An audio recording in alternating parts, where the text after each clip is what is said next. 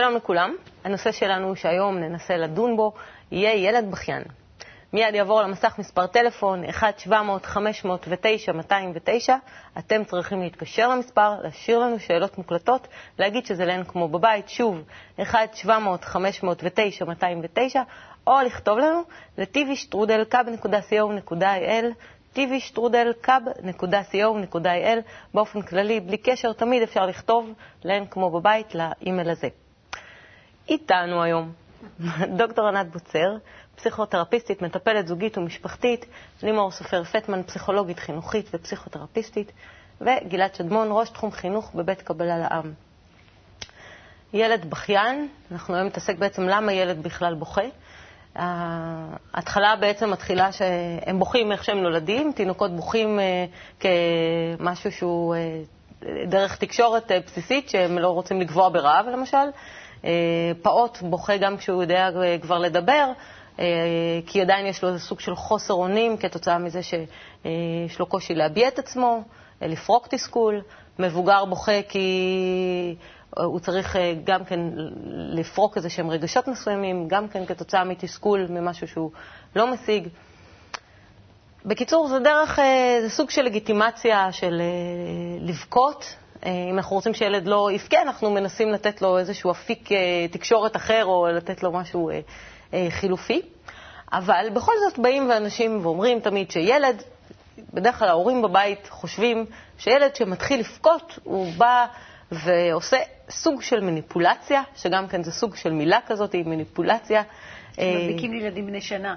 ש... כן, כן. Mm-hmm. שזה מה שאני אומרת, זה סוג של מילה מאוד מאוד כבדה, אה, כדי להשיג את מה שהם רוצים.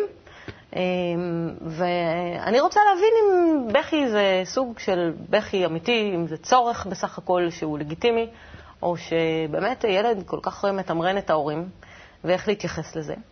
אז בואו נתחיל לברר. נתחיל מהשורש הרוחני של העניין. מה זה בכי? גלעד. שורש רוחני מאוד גבוה יש לבכי, כי מצב שבו אדם רוצה להיות בהשפעה, לתת, לאהוב, והוא עושה את המקסימום שהוא יכול כדי להגיע לזה, והוא רואה שאין בכוחו לעשות את זה, אז מת, עולה, עולה מתוכה מעין תפילה. זו נקרא תפילה. הבקשה האמיתית מכל הלב להיות יותר, במדרגה יותר גבוהה של השפעה, וזה נקרא בכי. אה, אז אפשר לראות בספר הזוהר ובספרי מקובלים שישבו רבי שמעון ורבי זה וזה, וישבו ובכו. אז uh, הכוונה היא שהם הגיעו למדרגה, זה נקרא מדרגה של קטנות, והם רוצים להגיע לגדלות במידת ההשפעה, במידת היכולת שלהם לאהוב ולתת לזולת. זאת אומרת, זה גם סוג של חוסר אונים. סוג של חוסר אונים, אבל זה כבר לא, זה לא כמו אצלנו שאנחנו מרחמים על עצמנו, כואב לנו על עצמנו, אלא פה זה כבר מתוך uh, הרגשה של רגשות רוחניים שהם במדרגה אחרת לחלוטין, אין, אין מה... אבל זה, אם שאלת על השורש הרוחני, אז זה השורש הרוחני.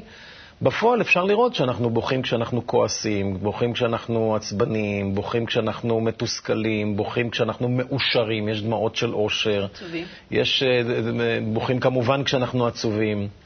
והבכי מסמל איזושהי, איזשהו פער בין מה שהשכל יכול לתפוס לבין מה שהכלי הרגשי שלנו יכול להכיל. וכאשר יש משהו שהוא לא, לפי, לא מתאים לכלי הרגשי שלנו, הגודש שלו בא לידי ביטוי בבכי הזה, במיוחד שזה משהו שהוא, ברוב המקרים כשזה משהו שהוא לא, לא משמח כל כך. ובעולם הגשמי לימור זה אופי, זה מבנה אישיות, אה, אני חושבת שכדאי להכניס את ההיבט ההתפתחותי, ובאמת להגיד שזה עובר גלגולים הבכי. אמרת בהתחלה שהוא מתחיל כסימן נורא נורא חשוב, הוא מתחיל כסימן חיים. זאת אומרת, אם זה לא מגיע, נכון? אם זה לא מגיע, אז אוי ואבוי לנו. Uh, בהתחלה. אחר כך, באמת, פחות או יותר בשנה הראשונה, הוא uh, מבטא uh, איזשהו צורך שהוא יכול להיות מאוד משתנה, כשבכל מקרה בוכים, והצורך יכול להיות כל מיני. זאת אומרת, הוא, הוא מורכב, וקורה משהו נורא מיוחד בין הורה לתינוק. אה, כשתינוק בוכה, כי, כי יש פה את הניסיון לתקשר איתו ולהבין אותו ולהתחבר אליו ולענות לו. אה, בהמשך, הפעוט אה, מתחיל לפתח שפות נוספות. וגם ההורה סובל כשהילד שלו סובל. ללא ספק, אנחנו מגיבים לזה. אנחנו מגיבים לזה נפשית, אנחנו לא יכולים לצאת תינוק. כן, לבטן. אנחנו מגיבים לזה מהבטן, כן, כאילו מהרגשות. הוא בוחר, אני מתכווצת. בדיוק, ודרך אגב... זו הדוגמה היחידה שמקובלים נותנים בטבע. שמה? למשהו שקשור לתכונת ההשפעה, לקשר בין הורה לילד. נכון. כי, כי זה ממש בילד אין, כאילו, במערכת, ואוי ואבוי אם לא. ובמקביל, זה גם דבר שהוא נורא נורא מעצבן. זאת אומרת, כששמו את זה כצלצול הסלולרי, זה, זה משהו שאנשים לא סובלים את זה. Mm-hmm. הם לא יכולים לשמוע בכי של תינוק, כי זה, זה משפיע עליהם, זאת אומרת, הם לא יכולים להתעלם ממנו. ולכן... אנחנו בנויים כך שאי אפשר להיות אדישים כלפי בדיוק, זה. זה חייב לגרום איזשהו בדיוק, רגש. זה... בדיוק, ואז כשילד אה, יותר גדול, שיש לו כבר שפות נוספות, נגיד שפת הגוף, ואחר כך הוא מפתח את שפת המילים. גיל שנתיים-שלוש כבר יש לו שפה של מילים, ובכל זאת ממשיך להשתמש בשפה של הבכי. אז הורים הרבה פעמים מרגישים ש, שזה מניפולציה, כי יכולת להגיד למה אתה בוכה. אוקיי, אבל למעשה, אמ, אני חושבת שאני מנסה להתחבר למה שאתה אומר, שלא במובן הרוחני לפחות, במובן הגשמי, בכי הוא כן ניסיון להשפיע. זה לא רק מניפולציה, זה בסדר גמור שהוא ניסיון להשפיע. יש ילדים שהם יותר בכיינים? אני חושבת שכמו כל תכונות האופי, וגם אפשר לראות את זה במחקרים, אה, ילדים נולדים עם נטייה שונה. כמו שהם נולדים עם נטייה שונה לכעוס, ככה הם נולדים עם נטייה שונה גם לבכות. זאת אומרת, הם לא משתמשים בזה אותו דבר. אבל יש פה אינטראקציה עם הסביבה. ויש סביבה שמעודדת בכי, כי הבכי משיג את הדברים, או כי הבכי משיג תשומת לב, ויש סביבה, אנחנו, הורים, או סביבה חינוכית, שלא מעודדת בכי, שמעודדת תקשורת אחרת, שלא מתרגשת מהבכי. בעיקרון, בהם, בהמשך החיים, בכי הוא רגש. רגש אולי שקשה להכיל, רגש אולי שיוצא דרך הגוף, אבל הוא רגש, הוא גם יכול להיות כל מיני סיבות. יש תופעה מעניינת, אפשר לראות אצל הורים הרבה פעמים. נאמר, הילדים עם האבא, ניתן דוגמה קלאסית, למרות שלפעמים זה הפוך. הילדים עם האבא לא בוכים, לא מצייצים, שמחים, עושים כל מיני דברים. איך שהאימא נכנסת הביתה, או שמגיעים ליד האימא, אימא, מתחילים לבכות. וזה כל כך בולט. וזה מוכיח מה? שמשיגים בעזרת זה משהו. אוקיי. אז זה לא מניפולציה. ויודעים איך אפשר להשיג. זה יכול להיות שני דברים הפוכים, אגב. נכון. כן. או שהאבא לא קשוב בכלל, אז בשביל מה שיבכו. או שהאימא היא איזשהו משהו אחר, שרק נכנסת הביתה, להפך, הם רוצים אותה, הם נידים אליה. ככה שהדוגמה שלך היא, דרך אגב, היא נכונה מאוד, אבל היא יכולה להיות דוגמה להפיכות. שאפשר להשתמש בבכי ליד מישהו וליד מישהו אחר לא. נכון. נכון. שהוא ממשיך להשתמש נכון, לנו כתקשורת. נכון. כן. אה, גם בין אנשים מבוגרים. דוגמה קלאסית אחרת, זאת אומרת, היא שמתחילה לבכות כשהיא רוצה להשיג משהו, כן. קיים ב... מבעלה? מכל מי שהיא רוצה. מהבוס לא, בבנק לא. זה לגיטימי, זה לגיטימי בכלל בחברה שלנו שאישה תבכה יותר מגבר, כן, שילד נכון. יבכה יותר ממבוגר. יש לי סיפור קצרצ'יק. אפשר? יש לנו זמן לזה? קטנצ'יק מאוד. אישה יושבת ברכבת ובוכה, בוכה, אוי, כמה אני צמאה, כמה אני צמאה. מתיישב לידה בחור צעיר, אוי, כמה אני צמאה, כמה אני צמאה. איך שעוצרים בתחנת רכבת, וואץ, מהר לקיוסק, קונה, יוצא החוצה, נכנס בדק, בשנייה האחרונה, קופץ פנימה לתוך הרכבת עם בקבוק אה, משקה ביד, בא, מביא לאישה, אומר לה, קחי בבקשה, תשתי גברת. היא שותה, איך שמסיימת לשתות, אוי, כמה שהייתי צמאה, אוי, כמה שהייתי צמאה. היא פולניה או משהו? זה לא ספק נטייה. בלי עדות, לא להתחיל. דיברנו על כן. נטייה טבעית פשוט. הגיעה לנו כבר שאלה, אז בואו נשמע אותה. שאלה לילד בכיין.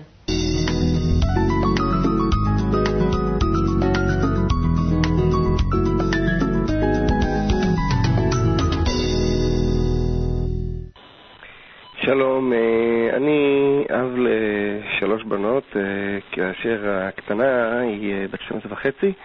איך נגיד היא נוטה להתבכיין יותר מדי לפעמים.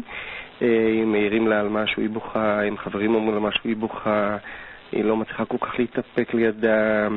גם כשהיא מקבלת מבחן שהיא לא כל כך מרוצה ממנו היא ממש בוכה. וזה לא ממש מוכר לנו מהבנות הבוגרות יותר. אה, האמת שאני ואשתי לא יודעים אה, ממה זה נובע, ואם זה טבעי, אם אה, אפשר לעזור לה, והיינו מאוד, מאוד שמחים לעזור לה אם אפשר בכלל. תודה. אבא מודאג. לא הבנתי בת כמה היא? בת 12 וחצי. אה, 12 וחצי. אני רוצה להגיד, קודם כל בכי זה טוב. כי קודם כל הילד מבטא את עצמו. לא משנה מה, זאת אומרת, הוא לא עוצר, ולכן זה לא נכון להגיד לילד, אל תבכה. באופן כללי. באופן כללי. כי אם... לא להגיד לו, אתה גבר, אתה לא, עזבי מה אומרים לו לפני כן, זה, זה כן אפשר לכוון אותו. Mm-hmm. אבל אם הוא כבר בוכה, לא להגיד לו לא לבכות. כי אז אתה עוצר את זה, זה אנרגיה שיוצאת, אה, אה, אה, ואז אתה אומר לו לא לבכות, כאילו עוצר את האנרגיה הזאת. Mm-hmm. ואז נוצרים כל מיני מחסומים בגוף שהם לא רלוונטיים והם עושים uh, חסימות לטווחים יותר ארוכים, אז זה דבר לא נכון. Okay, אוקיי, אחרי שבעצם נתנו לבכות, איך למנוע לפני את המצב שהם יבכו יותר okay. אוקיי. מדי? כי זה משהו שהוא קשה להראות. עכשיו, השאלה, הסיפור, היא בת 12, זאת אומרת, יש לה כבר את כל הכלים. אני לא מכירה את הסיפור של הילדה הזאת, למה הילדה בת 12 צריכה כל הזמן לבכות, וגם היא מאוד רגישה, כי אחרת היא לא הייתה אה, בוכה. אז צריך לראות בדיוק מה הסיפור, מה הסיפור שם, למה הילדה הזאת היא בוכה מכל דבר, ולרדת אולי יש איזשהו משהו, מכנה משותף בין כל הדברים, ואז היא פשוט, זה הדגל שלה. זה דגל שהיא מנופפת בו, תעזרו לי, ואז לראות מה הבעיה ולטפל בבעיה. אני רוצה להגיד עוד אה, שתי מילים לגבי בכי, כי זה, דבר ראשון, אה, הכימיה של הדמעות, של הבכי, היא שונה כל פעם, מחקרים מראים את זה. זאת אומרת, אם אני בוכה מקנאה, אני, יש כימיה כן. אחת. אם אני בוכה מעצב, כימיה אחרת. אם אני בוכה מכעס או מזעם, זה כימיה אחרת. אם אני בוכה משמחה, גם כן. אפילו היה איזשהו מחקר שראה שלדמעות יש צבע, הן לפעמים שקופות, לפעמים לבנות, לפעמים אפילו צהובות. זה דבר אחד שאני חושבת שחשוב שנדע. וגם יש משהו שהבכי הוא מבטא את הריתמוס של האדם בהמשך חייו. זאת אומרת, אם הוא בוכה, אה, למשל שהוא תינוק, זה יהיה הקצב שלו. אם הוא... אנחנו נראה באופן ההתפתחותי שלו עלייה, ירידה, עלייה, ירידה, עלייה, ירידה. Okay. מה שאני רוצה עכשיו, להגיד, uh-huh. בכי הוא כלי לנו, ההורים, לאנשי המקצוע, לאבחן קשת מאוד רחבה של תחומים. אבל עכשיו בעצם לאותו בן אדם יש בעיה. כי מעבר לתקשורת בגיל 12 וחצי, אוקיי, היא מתקשרת את זה שמשהו לא מסתדר לה, אה, היא משתמשת בכלי שהוא התפתחותית מאוד מאוד צעיר. ולא מאוד יעיל לגיל 12 וחצי. כי בגיל 12 וחצי כשהיא בוכה, מה נותר? לרחם עליה, או לעצור את הכל ולתת לה תשומת לב. זאת אומרת, יש פה איזה צורך... להתבייש בה אפילו. יש פה איזה צורך לברר, האם יש קשר למשל לזה שהיא הקטנה בבית? האם בגלל שהיא תופסת עצמה כצעירה, מתייחסים אליה כצעירה, האם זה, זה קשור לעניין? האם אין לה דרך אחרת להסביר את הדברים? אני חושבת שלא חייבים לעצור את הבכי, אבל נורא חשוב לנסות לברר למה היא מרגישה או חסרת אונים, או זקוקה לתשומת לב, ולנסות... או נעלבת. או נעלבת, או נפגעת. גם כדאי לראות באיזה חברות, האם גם, האם גם עם החברות שלה היא בוכה, בבית, עם אימא, עם אבא, מה, כנראה שהיא משיגה מזה משהו, כנראה לא במודע, אני mm-hmm. מניח שזה לא בכוונה היא בוכה. אבל אה, כנראה שהיא מרוויחה מזה משהו. כן. וגם לברר למה היא מרגישה שאין לה שפה אחרת. זאת אומרת, למה, למה אי אפשר להשתמש במשהו נוסף, כמו להסביר את זה? האם לפעמים יש איזשהו לא חוסר של איזון בין המוח, כאילו בין השכל לבין הלב? ודאי, וכש, וכשהחוסר איזון הזה בא לידי ביטוי, אז, אז איזושהי התפרצות רגשית יוצאת החוצה. כי סך הכל אנחנו כל הזמן, כל שלב התפתחותי שלנו הוא כזה שהמוח והלב גדלים ביחד. וההבנה של מה שקורה לי והיכולת שלי להכיל את הדברים. וכאשר ה, אה, היכולת להכיל את הדברים לא מספיק מפותחת בהתאם ל... אז פשוט זה ה, במקרה הטוב, כלי גדוש. גלעד, זה במקרה הטוב שהם מתפתחים כן. ביחד. על פי תפיסתי לפחות, תמיד משהו אחד מתפתח יותר, כן, ואז השני... ככה. או, כן. בדיוק. Mm-hmm. יש איזשהו, אה, תלוי בתרבות, בבית, ביחסים, באירועי חיים. נכון. ההבנה בכל מקרה, ההבנה של אדם זה הבנה שבלב. השכל לא, לא, לא משחק פה הרבה. יש לנו רצונות, והרצונות האלה להתמלא, הם מורגשים כרגשות שממלאים, והשכל עובד בצד, הוא מנסה לתפוס ולהבין את החוקיות של הדברים. השאלה אם הקבלה נותנת סוג של איזון בגדילה הזאת בין המוח ללב. מאוד, מאוד. כי הקבלה, הקבלה עוסקת בשני דבר, בעיקר בדבר אחד, ביכולת של האדם לפתח את כלי החוויה שלו, את החיים. והיכולת הזאת, ובד בבד עם הבנת החוקיות. אבל אי אפשר להבין שום דבר עם השכל, זה מה שאנחנו כל הזמן חושבים, שאם יהיה לי השכלה ואני אדע הרבה דברים, אני אבין משהו. אנחנו לא מבינים עם השכל, אנחנו מבינים עם הלב. ולימוד לימוד הקבלה יש בו עוצמה מיוחדת שמגדילה ומרחיבה את הלב. כן. והרבה פעמים כשאתה מכניס את ההבנה גם דרך השכל וגם דרך הלב לתוך הרגש, אז אפשר לראות, כשאתה מתחיל לדבר עם ילד למשל, אז שהבכי שוכח. כי, כי יש איזה, איזה ניסיון להבין, וברגע שמתחילה להתברר איזו הבנה, אז הבכי נרגע. הוא פתאום מכיל את הרגש הזה. כן. אתה לא פונה אליו למקום כן. אחר. Mm-hmm. בואו נעבור לשאלה הבאה, שאלה שהגיעה לנו דרך האתר. שלום, שמי יפעת, ויש לנו בן, בן שש שהמורה אומרת שהוא בכיין. בבית אנחנו לא רואים שהוא בכיין כי הוא באמת לא בוכה בבית. הוא בן יחיד ואנו קשובים לו מאוד ונותנים לו כל מה שהוא רוצה וצריך. המורה אומרת שהוא רב עם חברים ובוכה, ואם היא מעירה לו הוא בוכה, ואם היא טועה בתשובה לשאלה בכיתה, הוא גם בוכה. אם הוא טועה משהו.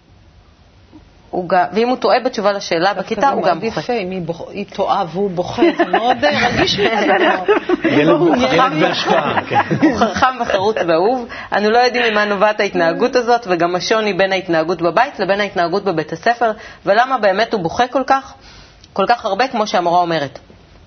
ילד בן שש. אני קודם כל הייתי בודקת את המציאות שם, מה באמת קורה. בבית ספר או בבית? כן. לא, בבית ספר. וגם מה קורה עם המורה הזאת, אולי עם המורה האחרת, המורה לזמרה, או לא יודעת מה, לחינוך גופני הוא לא בוכה.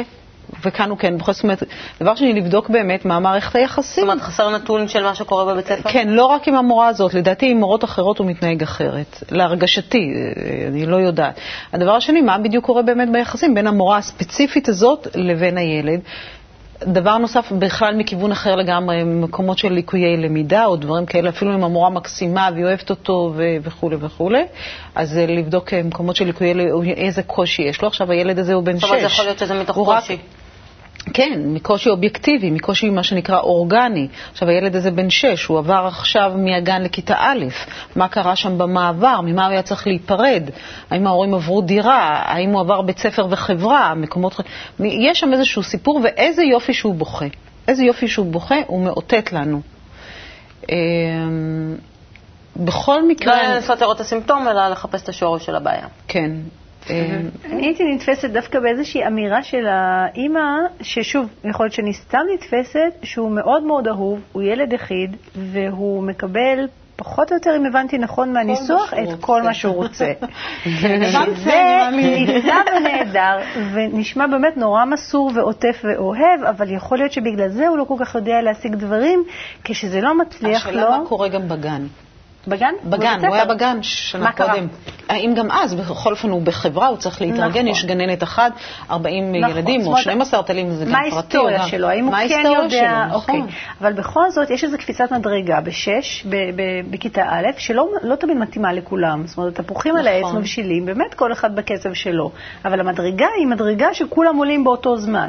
ואז באמת השאלה, מה חסר לו בהתמודדויות האלה? האם זה משהו שהסביבה אה, שופטת אותו יותר מדי, או שבאמת ככה יש לו איזשהו קושי לעשות משא ומתן על, על צרכים, על רצונות, על uh, קונפליקטים, שהוא לא מצליח לעשות את זה אחרת, ואז הוא. הוא בוכה.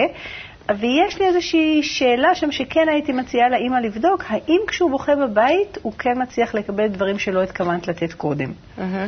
אז בכל זאת, גלעד, איך מכינים את עצמנו לבית ספר? איך ההכנה פה נכנסת?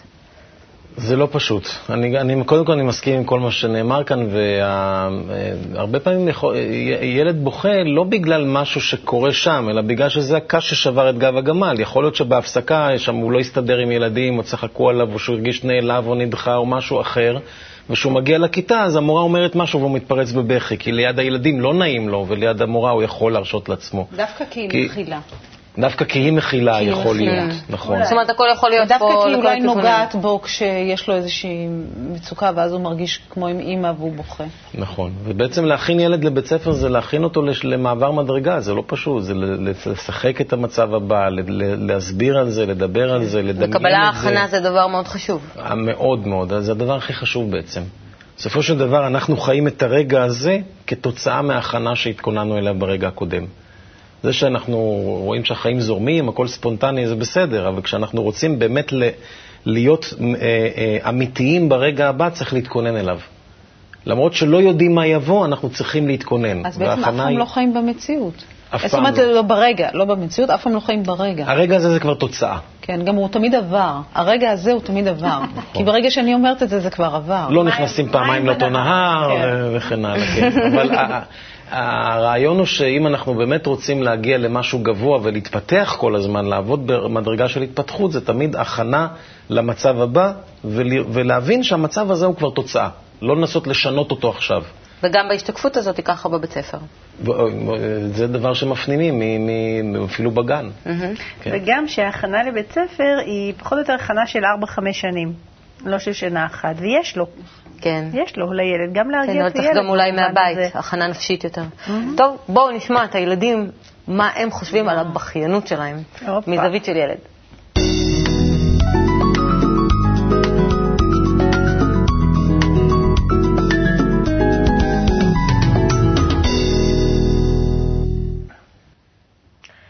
לא ראיתי את הקליפ לפני, אבל לא שמעתי הרבה ילדים שמודים בבכיינות שלהם. בואו נראה מה יש להם להגיד. שלום, קוראים לי דוד ואני בן עשר. שלום, אני אלעד ואני בן תשע וחצי. שלום, קוראים לי ציפי ואני בת 11. שלום, קוראים לי סיוון ואני בת עשר. האם יש לך אח או אחות או חבר שנחשבים לבכיינים, כלומר, בוכים מכל דבר קטן? כן. כן. כן. למה אתה חושב שהם בוכים מכל דבר קטן לעומת אחרים שבדרך כלל לא בוכים בכלל? כי הם רק מפסידים כאילו, ואז הם מתחילים לבכות. כי הם, הם מפונקים, הם רוצים אוכל וזה, את האוכל שלהם. כי הם ילדים קטנים, הם מפונקים. הם אה, עוד לא יודעים ש, שגדולים, אה, לא כל דבר הם צריכים לקבל. כיצד היית מציעה להם להתמודד עם זה? לקבל מה שנותנים להם, לסמוך בחלקם. לנסות לא לבכות. איך? להתאמץ, לחשוב, נו, לא נורא, זה היה רק משחק. הייתי אומרת, תנסו לא לבכות, זה לא בריא, זה לא, זה לא טוב. אני אגיד להם שזה לא, לא כל דבר צריך לבכות. אפשר גם לדבר ולהגיד, למה, להגיד דברים שיש לכם בלב. כיצד אתה חושב שההורים יכולים לעזור? להגיד להם, זה לא נורא, זה רק משחק. יעשו להם אה, קצת דברים, אה, כאילו, את האוכל שהם לא רוצים, ואת זה, ואחרי זה הם יתרגלו לזה, ואחרי זה הם לא יבכו. שלמדו אותם לא להתפנק. האם אתה חושב שאתה יכול לעזור? לא כל כך הרבה. לתת להם מה שהם רוצים, אבל לא בכמויות גדולות. לא לפנק אותם יותר מדי. האם זה רע לבכות? לא. לא תמיד. לפעמים. תלוי. אם uh, שמים לך זריקה ביד uh, וכואב לך, אז אתה, אתה, יכול לבכות כי זה כואב, אבל אם כאילו אתה בוכה שאתה רוצה שיפנקו אותך, אז uh, זה לא טוב.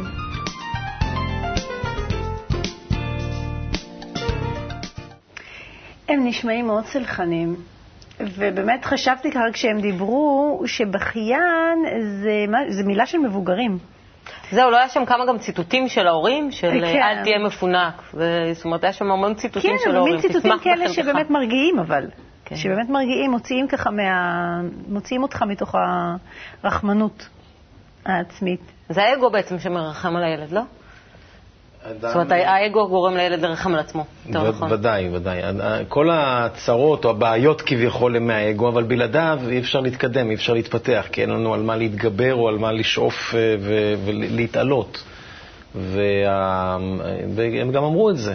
הוא אמר שם, אה, אחד הילדים, ששאלו אותו מה לעשות או מה אתה מייעץ לילד שהוא בכלל, שיתגבר, שלא יבכה, שיהיה... קל להגיד, אבל כשאדם נמצא תחת השפעת הרחמים העצמיים האלה, אני מסכן, רע לי וכן הלאה, אז הבכי מתפרץ. העניין הוא שבאמת אה, אפשר להגיע, ב, אם לומדים, אה, איך לבוא לידי כך שאת אותו בכי מפנים ללא כמה אני סובל, אלא כמה האחר סובל. להרגיש את הצער של האחר, ואז מתוך זה זה בכי אחר במדרגה הרבה יותר גבוהה. נשמע שהלוואי שנגיע לכזה דבר. כן. אבל האמת שמניסיון אישי שלי, תמיד, אה, אני גדלתי אה, ברס"ריות של אל תרחמי על עצמך, mm-hmm. וזה נשאר, זאת אומרת, אני רואה את זה כלפי הילדים. כשהם בוכים אני מיד אה, כאילו נזעקת שלא ירחמו על עצמם בטעות. בואו נראה מה הטיפים שלכם. פינת הטיפים.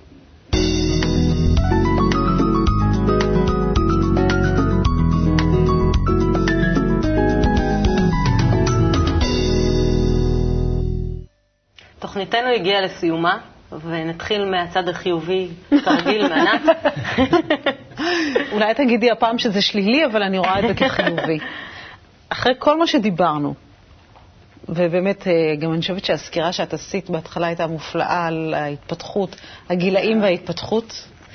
אה, אני רוצה להגיד שיש ילדים שלא מספיק בוכים, ואני הייתי מעודדת אותם לבכות, וכשהם אה, בוכים, אם זה הילד שלי, אז לחבק אותו, ואם הוא לא הילד שלי, אז לגעת בו. אבל לא רחם על עצמך. לא, כי אני רואה אותם אחר כך, את יודעת, כן, אצלי בקליניקה, בעיקר הגברים, מתים לבכות, והם לא מסוגלים לבכות, והם עושים דברים לפעמים נוראיים, כי הם לא יכולים לבכות. נוראים אגב גם לעצמם, לא דווקא לסביבה. ואם הם היו פשוט אה, קצת בוכים, נו. אז מה? תשחרר, כן, ולא אם חס וחלילה רק אה, איזה אסון דרמטי קורה. החיים היו קצת יותר רכים, לא רק רבי שמעון. בכה ואמר, בכה ואמר, בכה ואמר. אוי, הלוואי בכי כזה. אמ, אני חושבת שכן הייתי שמחה להעביר איזה מסר של אה, בכי הוא רגש. הוא גם יכול להיות כל מיני דברים. לא רק רחמים עצמיים. אז כהורים, או כשאנחנו ככה פוגשים, צריך להתייחס אליו ככזה, כי, כי רגש הוא לא לאו דווקא חיובי או שלילי, הוא רגש. אם מתווסף אליו חוסר אונים, אם מתווסף אליו איזה משהו הרגלי, מעצבן, שתוקע מלפתור דברים וזה, אז אוקיי, אז אפשר לנסות לשנות אותו. אם לא, אה, אני לא הייתי נורא מתרגשת אליו, המון בוכים אצלי בקליניקה. אני בדרך כלל פשוט אה, שמה את הטישו למקרה שצריך וממשיכה לדבר, כי, כי אוקיי, זה איזשהו סימן, אבל לא צריך לעצור עולם בגללו. כן, אבל כשהורה מרגיש, ש... הרבה פעמים כשהורה מרגיש שהתשומת לב, שילד עושה את זה בגלל שהוא רוצה למשוך עכשיו תשומת לב, שם הוא נכנס לוויברציות. אוקיי, אני חושבת שזה רק, אה, אני יודעת, משהו כמו עשרה אחוז מהמקרים. זה ממש לא, זה תקשורת, זה רגש. לפעמים הוא מותאם, לפעמים הוא יותר מדי, לא במידה, לפעמים הוא אה, יחד עם חוסר אונים, ואז אנחנו בבעיה בעצם. אבל לרוב זה רגש, ו- וזה סוג של רגש. לא, לא צריך לתת לו, לדעתי, איזשהו מין משמעות שהיא אה, מאוד מאוד אה, אחרת, ואז... אה, הוא באמת הופך לכלי, למניפולציה. וגם בדרך כלל למי שהכי קשה זה לאבא עם הבכי של הבן שלו הקטן. אוקיי. לאבא, למה אתה בוכה? זאת אומרת, הילד, הבן, הגבר. שזה לגיטימציה הרבה יותר נמוכה. כן. תהיה גבר. אם הבת בוכה לא נורא מתוקה, לגברים. מסתדר. כן, יש הרבה סוציאליזציה פה. כן. יש לגיטימציה, דיברנו על זה של, של בכי אצל קטנים, גדולים, נשים, גברים וכן הלאה. אני חושב שהדבר המרכזי בבכי זה שזה סוג של ביטוי של אני רוצה ביטחון. ובמערכות יחסים בריאות, שבהן באמת אה, אחד מעניק, במיוחד ההורים, מעניקים לילדים ביטחון, אהבה, הרגשה שהם מובנים, הרגשה שהם אה, אה, מכובדים, שהם מוערכים, שמקבלים אותם כמו שהם, ש... אה, נותנים להם ביטחון שהחיים מתנהלים לפי איזושהי חוקיות, ואנחנו נותנים לכם, מעניקים לכם, גם דרך דוגמה אישית, גם בהסבר, את החוקיות הזאת, אז יהיו מעט מאוד מקרים של בכי כזה, מהסוג הזה שדיברנו עליו, שהוא בעיה. וכל יתר המקרים, בכי הוא לא בעיה, הוא חלק מהחיים. וגם זה אפילו לא רגש, זה סוג של ביטוי. אז, אז אה, בסדר גמור לבכות. הוא ביטוי של רגש, אבל אה, הרבה, הוא גם בעייתי ברמה פיזיולוגית כשלא מבטאים אותו. נכון? כן. יש ממש אה, עצירה של אנדורפינים במוח, אם, אם הוא לא יורד. בטח. הוא לא משתחרר. וכשבוכים, אז מורפינים משתחררים. Mm-hmm. מורפינים זה מרגיעים אותנו. Mm-hmm. טוב, ואז אנחנו רגועים. בסדר. מה רע? את הולכת... תבכו. תנו לילדים שלכם לבכות, תבכו. אנחנו מאוד אופטימיים בתוכנית הזאת, ואנחנו ניפגש בנושא הבא. תודה רבה לכם, תודה רבה גם לכם. תבכו. ביי.